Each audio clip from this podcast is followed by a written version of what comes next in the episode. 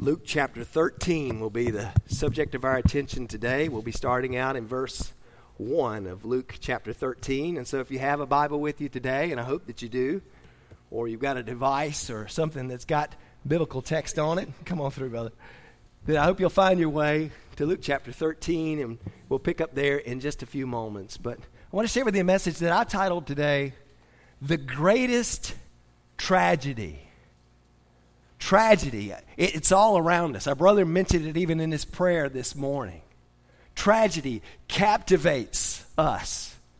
Oxford's online dictionary defines tragedy this way an event causing great suffering, destruction, and distress, such as a serious accident, crime, or a natural catastrophe. I just wonder as we get started here today what, what comes to mind when you think of the word tragedy? What, what kind of images pop into your head? For, for some of us, this word tragedy conjures up memories of personal experiences in our own lives. Maybe they were auto accidents. Maybe they were natural disasters that we endured in our own. Maybe it's the loss of someone that we love. Or maybe when you hear the word tragedy, you think of the endless cycle of news that reports tragedies of mass shootings and hurricanes and wars and earthquakes and wildfires and floods and tornadoes and epidemics and diseases and on and on and on the news cycle seems to go. For some of you, when you, when you think of the word tragedy, you, you think of Sandy Hook Elementary or Marjory Stoneman Douglas High School or, or Virginia Tech, where parents who said goodbye to their children didn't know that was going to be the last time that they said goodbye to those children. Or maybe you think of Orlando's Pulse nice nightclub or, or Las Vegas at the music festival or El, Pas- El Paso's Walmart incident just earlier last month. All of which have been the sites of these vile, evil mass shootings. We've even heard from a team earlier here today that sought to bring relief to Puerto Rico, where about 3,000 individuals were killed when Hurricane Maria's path crossed that island nation back in 2017.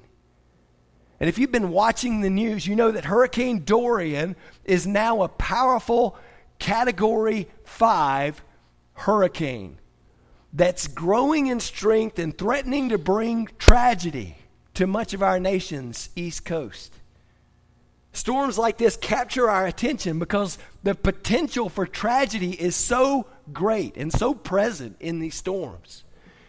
But even as this storm continues to brood out on the Atlantic, the news cycle was broken yesterday with yet another mass shooting in Odessa, Texas, where a traffic stop turned into a shooting impage, rampage for a crazed individual who ultimately left five individuals dead, 21 individuals injured before he was killed by the police there in Texas. Tragedies like this often cause us to ask questions of God. Like, where was God in the midst of all of this? Does God's goodness and his wisdom, which exceeds our own, does it require that events like this happen to punish evil? Well, in today's passage, we're going to encounter a couple of tragedies. But there's no question about where God was in the midst of the tragedies that we're going to encounter in today's text. Because in the person of Jesus, God was there in the midst of the people whom he loved. He was treading their sod. He was breathing their air. He was preaching to them the good news that he had come to save them and to welcome them into an eternal kingdom with no more tragedies. And maybe you, as you gathered here in this place on this day, maybe you're the sort of person who tends to want an answer from God when you see bad things happening to good people. Maybe you're the sort of person who wants to see the reason behind it all. Well, in today's passage, we're going to see a lesson from Jesus that tragedies on earth ought to remind us of our status as sinners in relation to the God who created us. And they ought to drive us to consider our own eternal standing before God while there is still time to turn away from our sins and to turn toward Him in a restoration.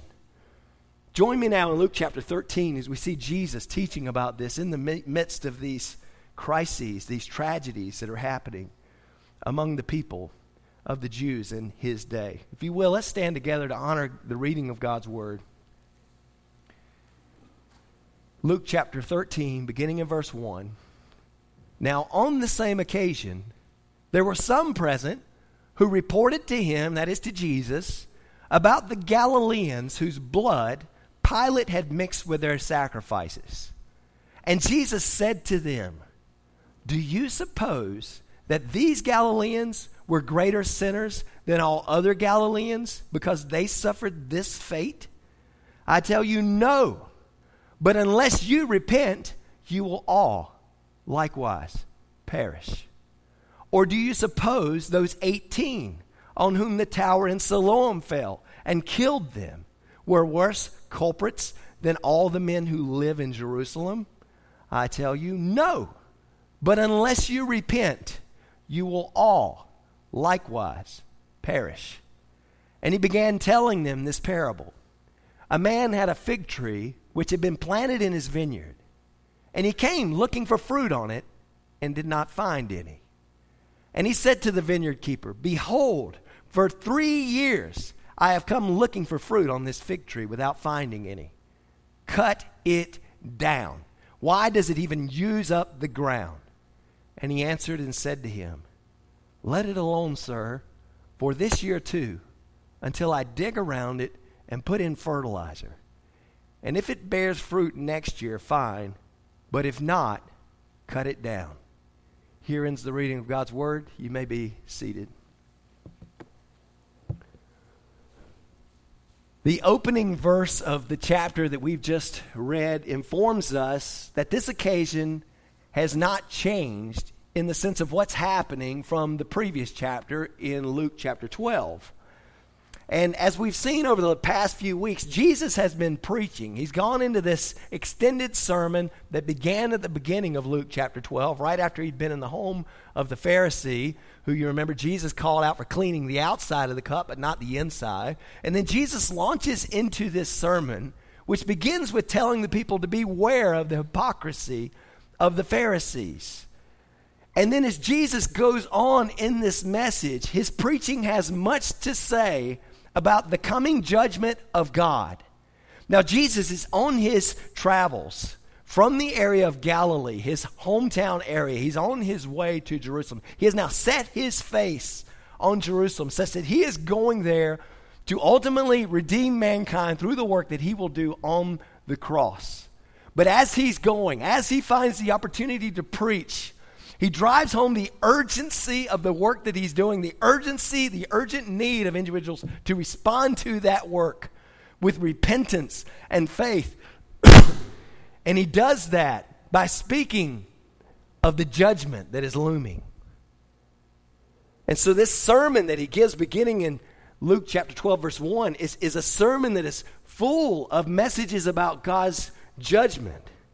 In regards to hypocrisy, he warned the people in verses 2 and 3 that there's nothing covered up that will not be revealed, nothing hidden that will not be known. Accordingly, he says, Whatever you have said in the dark will be heard in the light. What you have whispered in the inner rooms will be proclaimed upon the housetops. That's a message of judgment. Then he instructs the people to fear the God who could cast them into hell rather than fearing their fellow men who can only do them physical harm to the extent of their death. Furthermore, in verses 8 and 9, he makes it clear that those who confess him before men will be confessed before the angels of God by him, whereas those who deny him before men will be denied by him. Again, a message of judgment, pending judgment. He warned in a parable that our souls could be required in an instant, and the ultimate outgrowth of that lesson was that we should be rich toward God rather than storing up treasures on earth for ourselves here. That was the message that he drove home in verse 21 of Luke chapter 12. Then he taught in verses 35 to 48 that all people should be watchful. They should be ready for his return, which could happen at any moment. And then last Sunday, in the latter verses of chapter 12, we saw Jesus mentioning how he came to bring division on the earth. And he taught how every man and every woman ought to prepare to meet the judge of humanity while there is still time, while they are on the way to appear before the magistrate, to settle before they get there, lest they be turned over to the judge and thrown into prison until they pay the very last cent. This is not happy go lucky sort of preaching from Jesus. There, there are many churches that desire just to preach a fluffy, happy sort of message, but ultimately, Jesus shows us that there's a very important decision that every individual needs to make because there is a coming judgment. And Jesus drives that home so clearly in the sermon that we're in the midst of here as we get into Luke chapter 13. And Luke ties all of this together with a common thread. Jesus is at this same occasion, he says there in chapter 13, verse 1. He's still preaching that individuals need to be reconciled to God and going about his work while there is still time. But someone from the crowd, and we don't get names of who that is, uh, there, there are multiple individuals according to the Greek text, they come to him and they bring this news of a tragedy that has happened. And we just kind of wonder, like, why would you, in the midst of a sermon on Jesus' judgment, like, why, why would you interrupt him with news of a tragedy? You know, maybe you're just trying to take away the conviction of the moment. But maybe these individuals really just wanted to know what Jesus had to say as God in the flesh about this great tragedy that they had learned about. Maybe we too, if we were in that same sort of situation, would tell Jesus about the tragedies that are happening all around us. So that we could see, we could know, we could hear what he had to say about these tragedies. Does Jesus cause tragedies like these? We might want to ask him. Are these tragic events commissioned by him? Does he cause tragedy to strike certain individuals so that he can bring about God's wrath? Is the misfortune of others a sign that God's favor is not upon them? Well, I invite you today to circle up around the Lord as we listen to hear what He has to say about tragedy.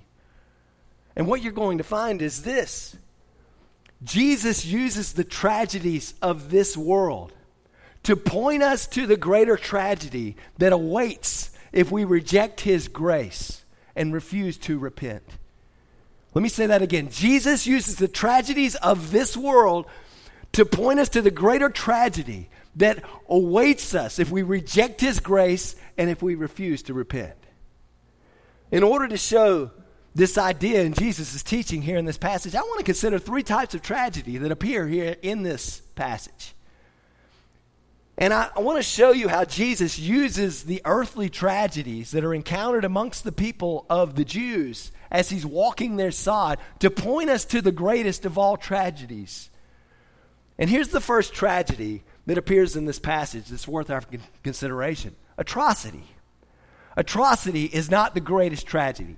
Now, atrocity is, by definition, an extremely wicked or cruel act, typically involving some physical violence and injury.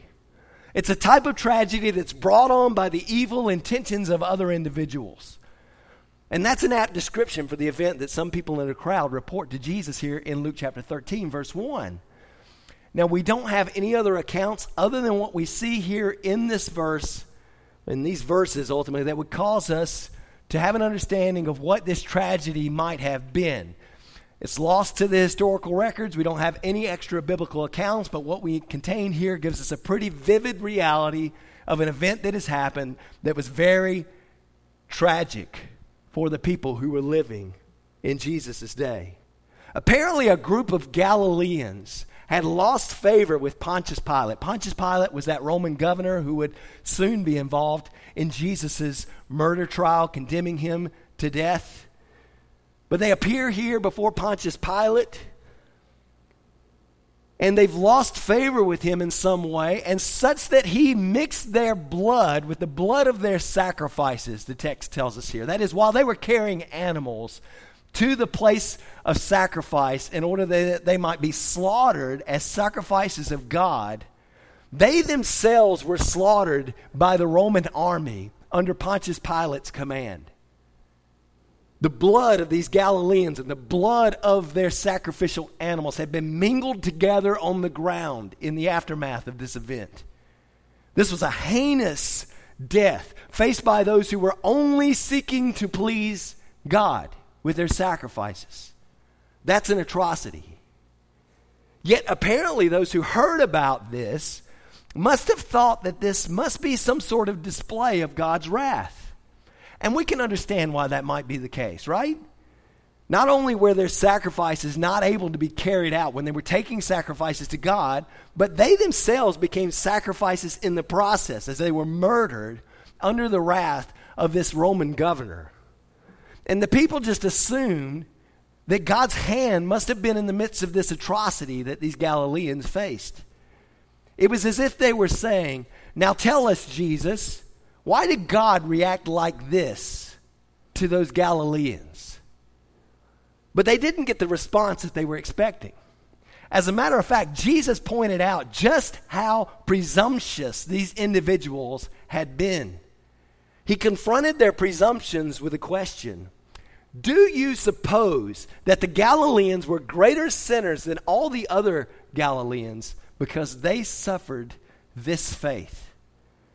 And, so, and I just got to wonder do you ever look at a tragedy? Do you ever look at someone who's going through a difficult time in their life? Or do you look at a big event that you find in the news and, and think to yourself, those people must have gotten what was coming for them? Some individuals had that sort of idea in mind when a great earthquake struck the voodoo tolerant country of Haiti back in 2010, killing what some individuals estimate to be around 160,000 people. Others made this same claim when a mass shooter killed 49 individuals in the gay nightclub down in Orlando back in 2016. Well, I just want to say if you ever presume God's judgment to be at play when tragedy strikes, then you ought to put yourself in the shoes of these newsbreakers who speak to Jesus in verse 1. Because Jesus makes it clear that none of us should jump to such conclusions.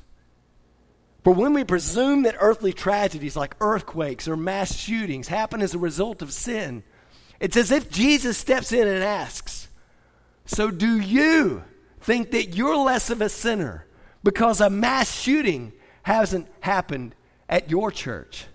Do you think that you are less under God's wrath because your house hasn't been crumbled under the earthquake?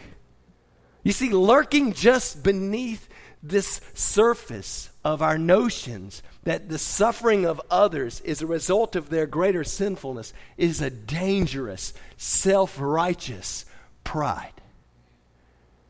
And we may be tempted when tragedy strikes to point a long finger at those impacted and say, You had this coming. But as Jesus shows us, when tragedy hits someone else, Rather than judging them, we should judge ourselves.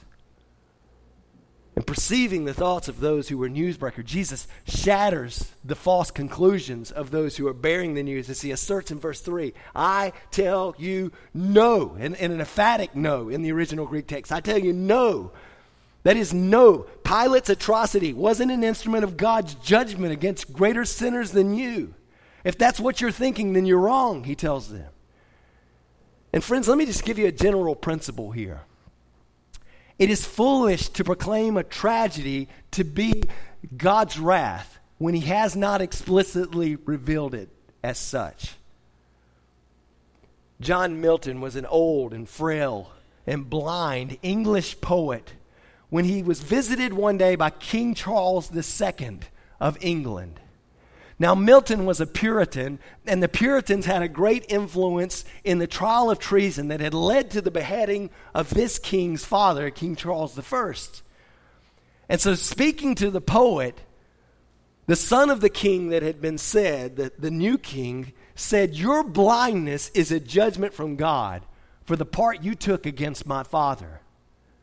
But this Puritan poet replied, If I have lost my sight through God's judgment, what can you say of your father who lost his head? You see, if we're going to hold to the supposition that God's judgment is seen in earth's calamity in every circumstance, then we too are going to have some explaining to do. For example, why are churches and orphanage often more numerous among the devastation of natural disasters than casinos? And why are Christians often numbered among the dead? Why didn't a hurricane or an earthquake strike the Nazis at the height of their evil in Germany? Why do so many murderous dictators ripen with old age while so many missionaries die young in their pursuit of God's will? Why have the saints throughout church history, the apostles, and even Jesus faced death by persecution?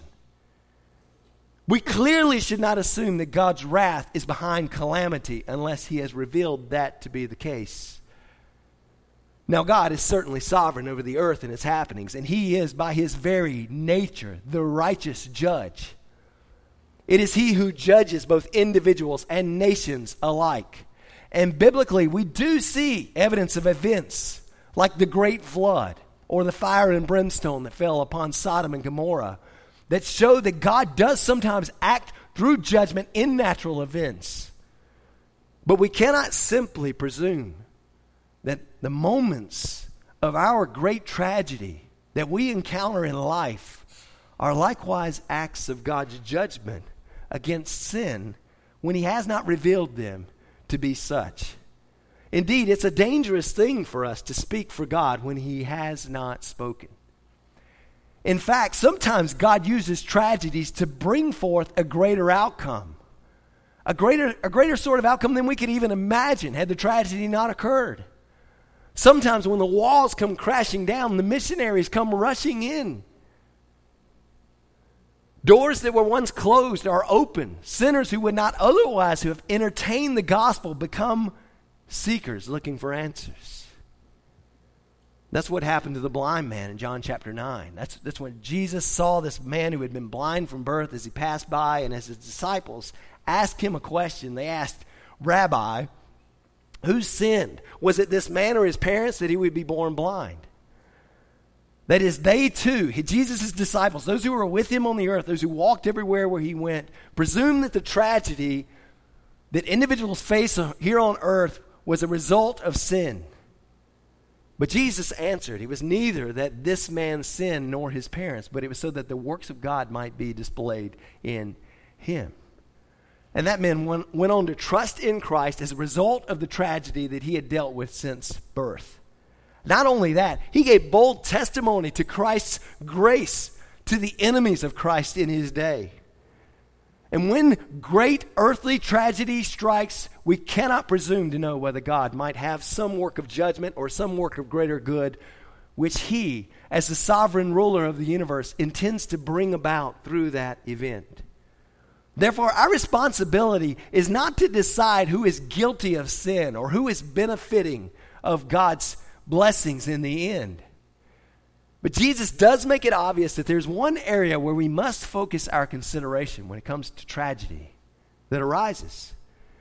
Because atrocity is not the greatest tragedy. That's why he says in verse 3 unless you repent, you will all likewise perish. I heard about a guy who was just learning how to play golf. He teed off and his ball went off of the fairway into the rough and it came to rest in the middle of a red ant hill. Well, this new golfer found his ball, he took his stance, and he took a swing, but he completely missed the ball, and ants went flying everywhere. He tried again, and he missed again, and once again he launched ants into the local orbit everywhere. After a third swing and a miss, one of the ants who was scurrying around on the ground trying to avoid the club, said to another one, If we're going to live, we've got to get on the ball. Christ's response to those who share this tragic news was to force them to consider the practical implications of their thought. Namely, that if God judges sin with calamity, then they'd better get on the ball, or they too were going to face a perishing of a sort that we're going to talk about here in a moment. But that, my friends, is a truth that you can take to the bank. Because the proper question all of us should be asking is not why did these people die? The proper question we ought to be asking is what right do I have to live? Unless you repent, you will all likewise perish, this text tells us. That's the words of Jesus. In fact, we should have all perished already. We should have all already been the subjects of God's wrath. He created us for His glory, but we've all sinned against Him. That's the message of the Bible, consistently portrayed from Genesis chapter 3 on. Read the book of Job, and you'll find that even the most righteous man on earth has no case against God. For God is perfectly just to afflict that man with terrible suffering without answering to anyone for what he does. And you know, sometimes we talk and in our conversations we'll use words like good people or innocent children. But these are really only relative terms. Sure, some people might be better than others in a relative sort of sense, but not one of us is good in relation to God. Every one of us is born with an evil heart. Even the most righteous man on earth is a sinner who deserves God's righteous judgment. For all have sinned and fall short of the glory of God. We read in Romans 3:23. So the question we ought to ask is what right do I have to live? And the reality is we have none. If it were not for God's mercy, we would not be breathing the breath that we breathe. And so, to state this plain and simple, we've all sinned. None of us has lived up to God's mandate of total perfection. We're all sinners. You and I deserve nothing but wrath from God. This righteous God, who is holy and pure in his character, owes us nothing more than that. And so when tragedy strikes in your life, in my life, it's what all of us already had coming. In fact, I should think that if there were no tragedies on earth, if there were no sickness and sorrow and death and disease, then I think we would all be perfectly content to go about our lives without pursuing the God who created us and longs for us to live in relationship with Him out of His great love for us. And that would be an even greater tragedy than being wrongfully executed by a tyrant governor. You see, Jesus leaves us no question that we are sinners and we need to get on the ball because atrocity is not the greatest tragedy. Furthermore, I secondly want you to see that accidents are not the greatest tragedy. To convey this truth, Jesus brings up another account from recent history for those who are here in the crowd so that they can chew on this account as well. Again, we have no extra biblical information of this tragic event, but from what we he- see here in Luke chapter 13, we find that a tower had fallen on some Jews in the town of Siloam. And some tower it must have been because when this tower fell, it killed 18 of them. There's no mention of anyone knocking the tower over in malice. This was purely an accident. Still, it was a tragedy that left 18 people dead.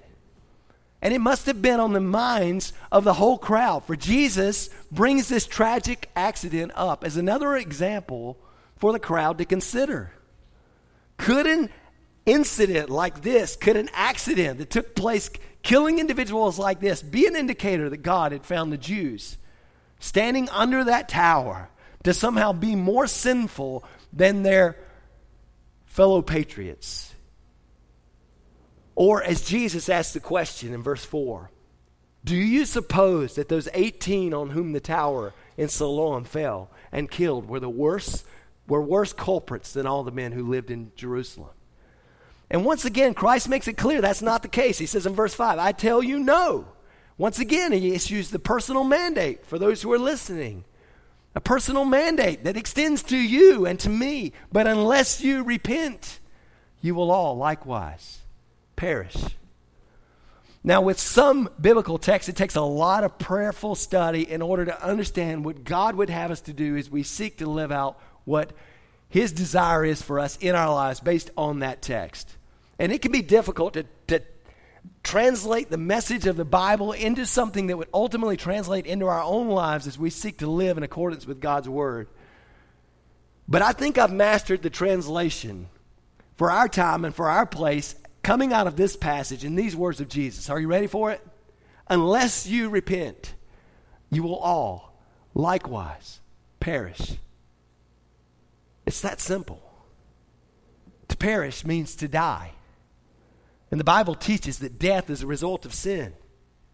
Way back before the first sin was committed by mankind, God said to Adam and Eve in Genesis chapter 2, 16 and 17, From any tree of the garden you may freely eat, but from the tree of the knowledge of good and evil you shall not eat, for in the day that you eat from it, what do you, do you remember what it said would happen?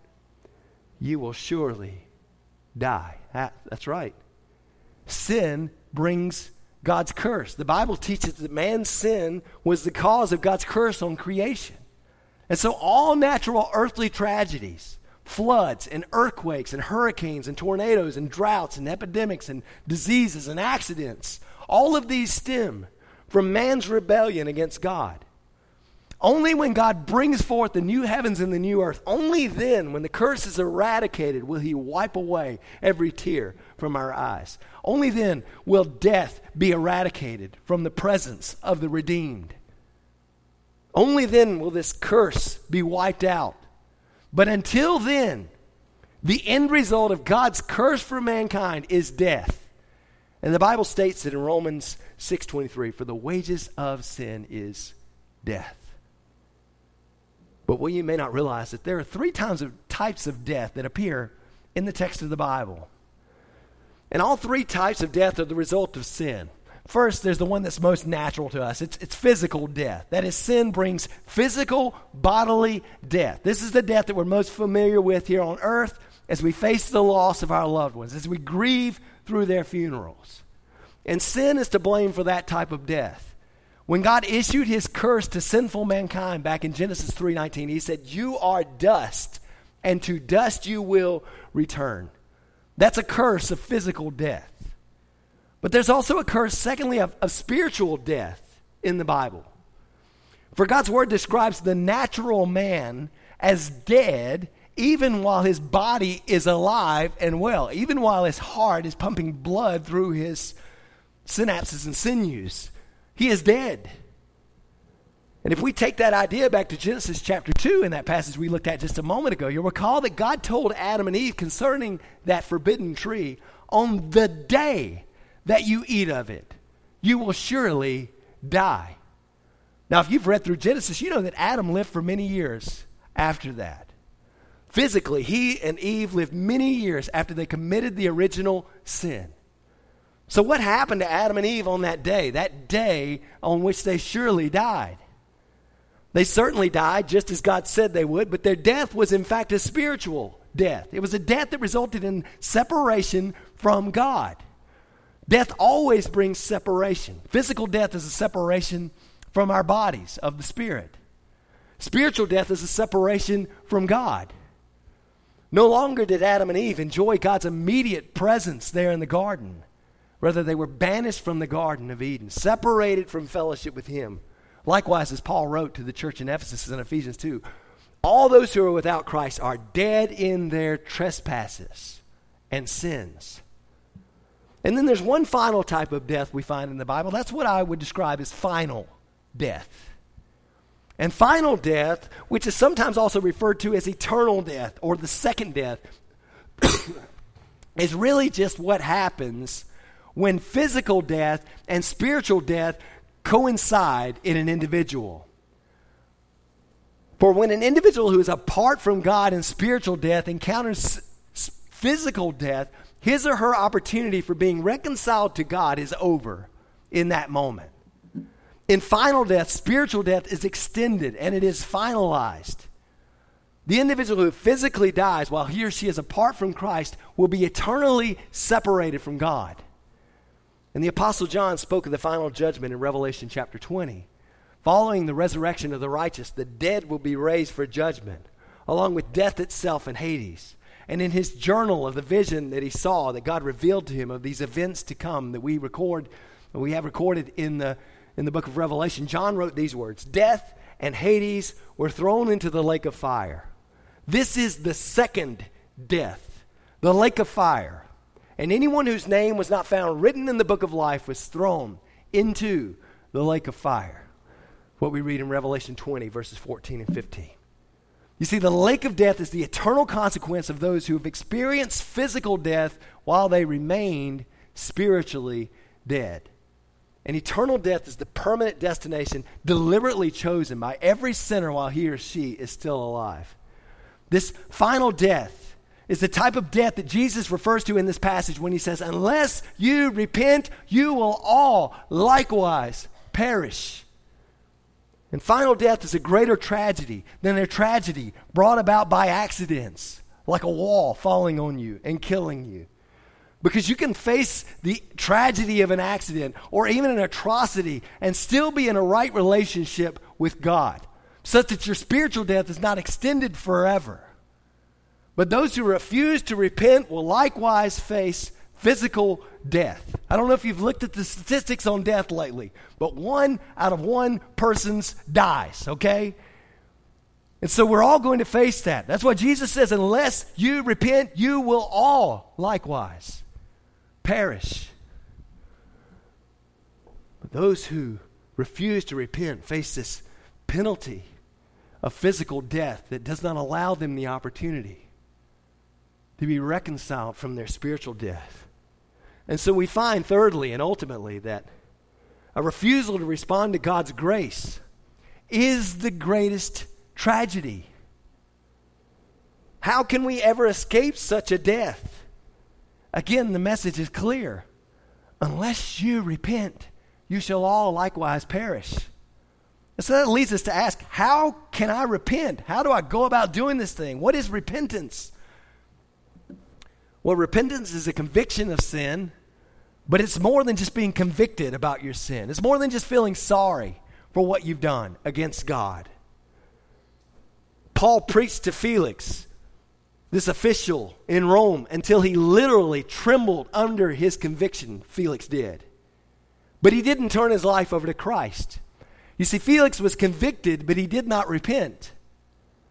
Repentance is a confession of sin, but it's more than just that, too. Many men in the Bible confessed their sin and literally said, I have sinned, but they did not repent. When God sent a plague of hell on Pharaoh, the king of Egypt, Pharaoh cried out to Moses and Aaron, saying, I have sinned this time. The Lord is the righteous one, and I and my people are the wicked ones. But when God relented of this plague, Pharaoh went right back to his same old tricks there in Exodus chapter 9. He had confession, but he had no commitment. And the word that is translated repentance in this passage literally means a change of mind. But the biblical concept of repentance runs deeper than just changing your mind about something. Repentance is a change of mind, but it's a change that flows out into the way that we live.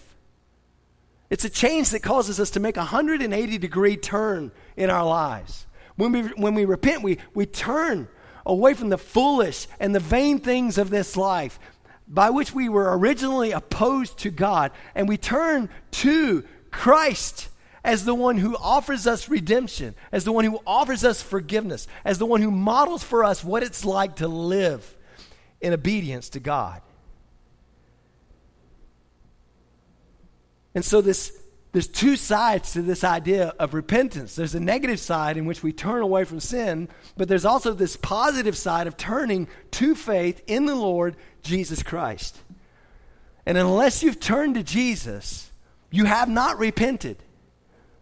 You must tell God that you're sorry for your sin and turn to Jesus who offers you forgiveness and salvation. You must turn to Jesus who has borne your sorrows, who's been acquainted with your griefs, who has stood in your place to bear the condemnation that you deserve. True repentance is nothing less than that than abandoning my own efforts to do it my own way and to try and earn salvation on my own and saying, only Jesus can do this for me.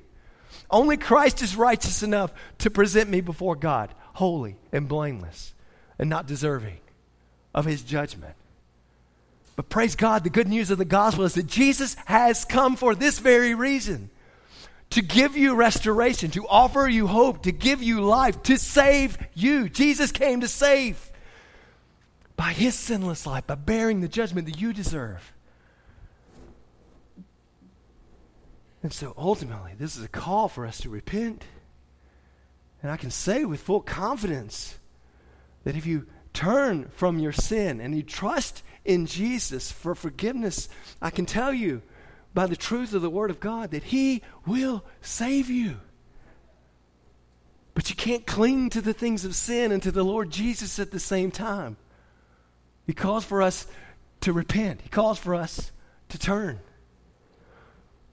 And so know this if, if, the Galileans who were on their way to offer their sacrifices on this day had known that they were about to face this life ending wrath of their governor, if they had known that their streets would soon be soaked with their own blood, intermingled with the blood of the animals that they were herding in, then surely they would have sought refuge had the workers on this tower in Siloam been able to peel back the veil concerning the things to come, had they known for certain that the great tower that was hovering above them would soon fall on their heads with great devastation in the aftermath, surely they would have abandoned their work. Surely they would have run to safety. And my friends, God, purely out of his generous heart, has granted to you a greater privilege than that of the Galileans and that of the tower workers because you know the peril that is around the bend. Through Christ, God has given you a full knowledge of the fate that awaits. And so hear his message loud and clear. Unless you repent, you will all likewise perish. Unless you abandon your sinfulness and cling to the Son of God, you will no doubt face the wrath of the highest governor of any and every land unless you turn from your sinful preoccupations and set your mind's attention and your heart's affection on God and embrace Jesus Christ as the only hope of the forgiveness of your sins and for the hope of eternal life, then condemnation will fall upon you with a devastation far greater than what you would face if Earth's tallest building came crumbling down on your head. But the time to pursue God is now. Jesus drives that home with a parable that we find in verses 6 through 9. In this parable, he likens our opportunity to produce the fruit of the gospel in repentance and faith to a man who owned a fig tree, which had been planted in a vineyard that he also owned. This man came to his fig tree, which, by the way, was a tree that he had planted. It was a tree that he had watered. It was a tree that had remained safe from home, from harm by, by the walls of protection that he had built up around it with his vineyard. It was, it was a tree that he provided a gardener to, to nurture. But when the vineyard owner came to his tree looking for fruit, verse 6 says he didn't find any. And so the vineyard owner seeks to have a word with the vineyard keeper, the gardener. And he tells that gardener, Behold, for three years I've come looking for fruit on this fig tree without finding any. Cut it down. Why does it even use up the ground? That's a message of judgment. And it makes good sense when we're talking about a tree in a vineyard. I mean, why would you continue to water and nurture and occupy good space in a place where you could be growing trees that are producing fruit when you've got a tree in the vineyard that's not doing what it was put there to do in the first place? I mean, that makes sense to us when we think about trees in a garden. But I hope you see the analogy because it's an analogy for you and me. Now, there's a direct tie in this parable to Israel, and that Israel many times through the Bible, is referred to as God's vine. And he being the vine keeper, tending to his vine. He's tending to his chosen people. He's nurtured them. He's protected them. He's set them aside so that he might call them to be kingdom of priests to his name. And all of this is culminated in that God has sent his son at this moment, as Jesus is preaching, to live among them for three years of ministry. But still, they refuse him. Still, they refuse to analyze this present time, as we saw at the end of Luke chapter 12, and thereby come to Christ in repentance and faith. And so, God's ready to exercise his judgment against this unrepentant people. But generous patience from God is on display as the vineyard keeper pleads for the tree that he still hopes will produce fruit.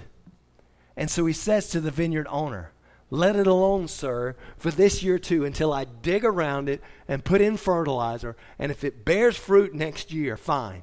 But if not, cut it down. That is, the vineyard keeper, the gardener, wants to give the tree one last chance. Not only is he extending this grace, he is investing of himself in order to give the tree every opportunity to do what the tree was planted to do. Do you hear the gospel message in this, my friends? Christ, our gardener, has come to us. He has fertilized the soil in which we live with the, the, eternal life that He offers through His own blood. When we were dead and incapable of producing fruit through our sinfulness, He made the way. He lived the sinless life we could not live. He died the death we deserved to die.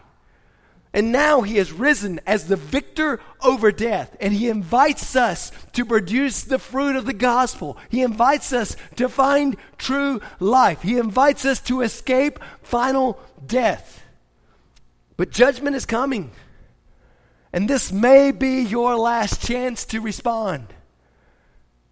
Tragedy may strike you out of nowhere. And unless you repent, you will likewise perish.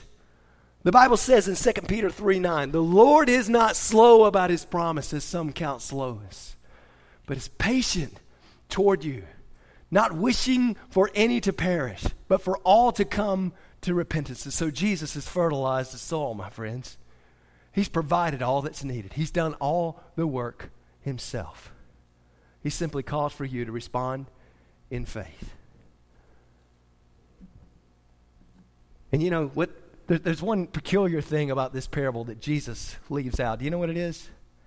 He doesn't give us the conclusion of this parable. We don't know what happened to this tree. And so we ask, you know, did the tree bear fruit? Did the extended grace of the gardener result in a change for this tree? In the end, was the tree spared or was it cut down? And Jesus leaves this parable open ended because the reality is, only you can answer how this parable will end for your life. God has extended all the grace that is needed. What we could not do on our own, He has paved the way by doing Himself. And now we simply call for you to come to Him in faith. And so, will you produce the fruit that the vineyard owner requires? The timing of your decision to repent is urgent you and I know no more about when our days will end than the 22 individuals who were killed by a coward with a gun in El Paso Walmart a few weeks ago. God is seeking fruit, He will accept no substitutes. And your extended period of grace may soon be over. And so the time to repent is now. Hear God's most merciful message. There is still time for you to turn from your sin and turn from your unbelief and to turn from your pending destruction. And I feel certain that if we could see the eternal calamity from which God is offering us an escape, then we would all hear this message of Jesus as the most precious message in the world. Because Jesus uses the tragedies of this world to point to a greater tragedy that awaits us if we reject His grace and refuse to repent. And so I ask you, will you acknowledge the fleeting nature of this life and come to Him today? The opportunity is so richly yours, my friends, because Jesus has paved the way. Jesus has offered the fertilizer. Jesus has extended the grace that's needed. And so, let us heed the words of our Master. Unless you repent, you will all likewise perish. You know, there's, a, there's an element of repentance that continues on in the life that we live even after we've come to Christ. In that we're constantly finding ourselves tugging between the world that is around us and the flesh that is within us and the evil powers which would seek to draw us astray. And there's constantly this need to be turning, to reorienting, of, of refocusing our efforts on pursuing Christ.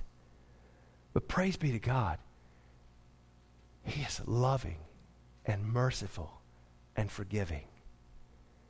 And so, if there's a need in your life to come to Him for a first time decision or to return to Him from some bad decisions you've been making on your own, I want you to know in the full confidence of God's Word that He stands ready to receive you, He stands ready to welcome you.